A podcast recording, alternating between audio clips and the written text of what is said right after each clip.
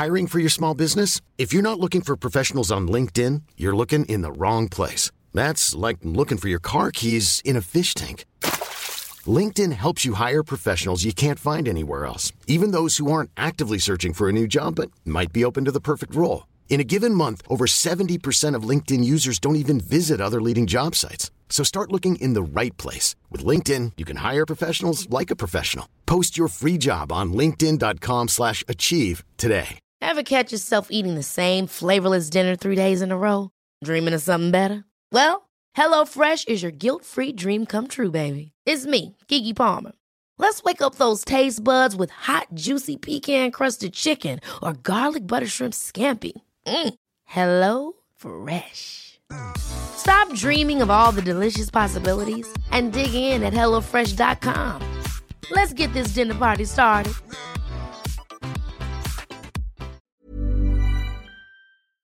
There's no denying that an ending can either make or break a movie. Get it right and it's a cherry on top, but screw it up and it can torpedo the audience's entire perception of the film. So much effort goes into getting a really good ending, and so it's quite inconceivable to consider that some of the most famous, iconic, and instantly recognizable endings throughout the history of cinema were actually complete accidents. I'm Amy from What Culture, and here are 10 famous movie endings that were total accidents. 10. The trippy final shot was due to a faulty camera, The Last Temptation of Christ. Martin Scorsese's biblical drama, The Last Temptation of Christ, concludes with Jesus lying on the cross, the film abruptly ending as the frame is enveloped by a strange array of ethereal lighting patterns before transitioning to the end credits. Though audiences quite reasonably assume this final lighting trick was an entirely intentional flourish from a master filmmaker, symbolizing Jesus' journey off the mortal plane, it was actually just an accident. During shooting, there was a technical issue with the camera used to film the scene, and upon reviewing the footage, Scorsese discovered that the colour integrity of the image had been compromised, but he ultimately liked it enough that he decided to keep it as the movie's final shot. And looking at the film in all of its haunting ambition, it never seemed anything less than completely intentional. 9. A seagull invaded the closing scene. Barton Fink. The Coen brothers' superb psychological thriller Barton Fink ends with one of the most memorable images in their entire filmography. The scene, courtesy of veteran DP Roger Deakins, shows Barton wandering onto the beach only to see a beautiful woman, resembling the one from the iconic photo featured throughout the film. To top it all off, in the final second of the film, a seagull is seen flying into shot and suddenly falling into the sea, apparently dead. As much as this might seem like an intentional, blackly comic concoction by the Coens, it was actually completely happenstance as it turns out, this wasn't planned in the slightest. The seagull simply dive bombed into the sea mid take, and the Coens liked it enough that they decided to keep it in, even using it to make their abrupt cut to the credits even cooler, kind of giving the impression the gull was dead, the movie was dead, you know. Overall, it was pretty damn cool. 8. A fake blood pump misfired. Sanjuro. Akira Kurosawa's legendary samurai film Sanjuro offers up one of the director's most unforgettable endings, when the titular samurai is forced into a very tense duel. As it starts, both men draw their swords, but Sanjuro beats Hanbei to it, fatally cutting him with one stroke and causing a geyser of blood to squirt from his body before he drops down dead. The scene is so awesome that it's impossible to conceive that it was meant to go any other way. But according to actor Tatsuya Nakadai himself, the fight hadn't actually been planned out before shooting started, apart from the outcome, of course. When Toshiro Mifune stuck Nakadai on the first take and the technician triggered the blood pump strapped to Nakadai, it malfunctioned and shot a much larger torrent of fake blood out, almost knocking the actor over in the process. Kurosawa decided he loved the effect, and so the fight was completed in a single botched take. 7. Ludacris choked on his drink after The Rock ad libbed. Fast and Furious 6. Fast and Furious 6 ends the same way that every Fast and Furious movie does these days, with a family barbecue. However, the sixth film lays claim to one of the more memorable barbecue scenes for one reason the immortal one liner dropped by Dwayne Johnson and the resultant spit take from Ludacris. When Hobbs shows up at the Toretto household, Roman mockingly says, Hey Mia, you better hide your baby oil, to which Hobbs quickly retorts, You better hide that big ass forehead. And Ludacris promptly spits his beer all over the floor whilst laughing. The spit take quickly became became a much used GIF online, and to make it even better, it wasn't planned at all, nor was Johnson's original one liner. Hobbs' clapback to Roman was ad libbed by The Rock, and proved so hilariously unexpected that Ludacris genuinely spat his drink all over the floor. Thankfully, director Justin Lin had the camera coverage to capture it in a perfect mid shot, and so it was usable in the final film. 6. George McKay fell over for real whilst running along the trench, 1917. Though it technically happens about 10 minutes before the end of the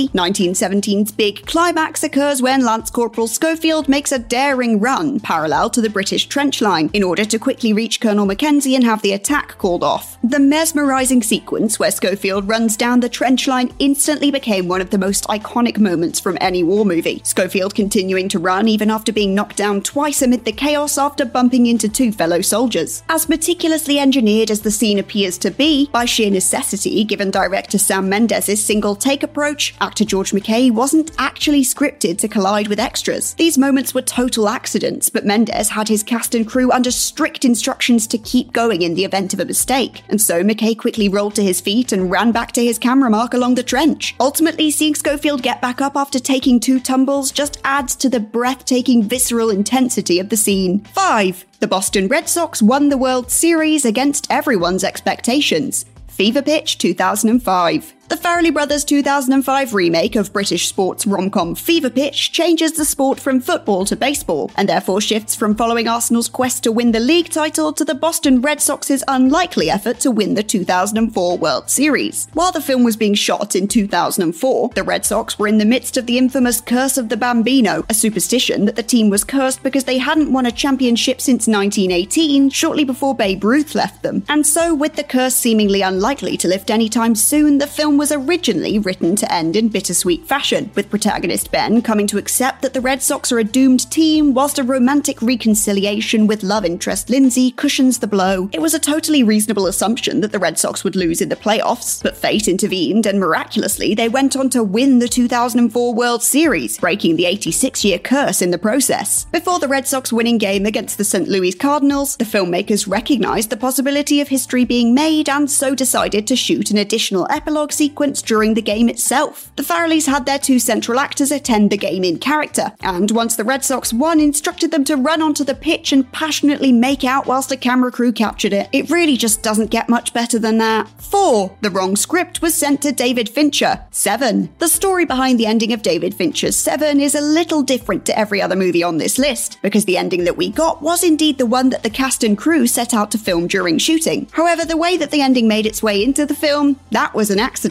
Prior to the movie ending up in Fincher's hands, the previously selected director wanted the ending changed. Having the wife's head in a box was a big no no for him. Consequently, the scene was taken out, but by the time the script found its way to Fincher, someone accidentally sent him the original copy with the head in a box scene still in. Fincher loved it, but when the studio informed him they'd sent him the wrong draft and sent over the one with the scene taken out, he insisted that he wasn't interested. Thanks to some help from the star Brad Pitt, the creatives were able to secure the grim original ending, and Fincher agreed to come aboard. And yet, none of this ever would have happened if it weren't for a simple administrative error in sending Fincher the wrong script. 3. The train couldn't be turned off during the climax because the engine would freeze.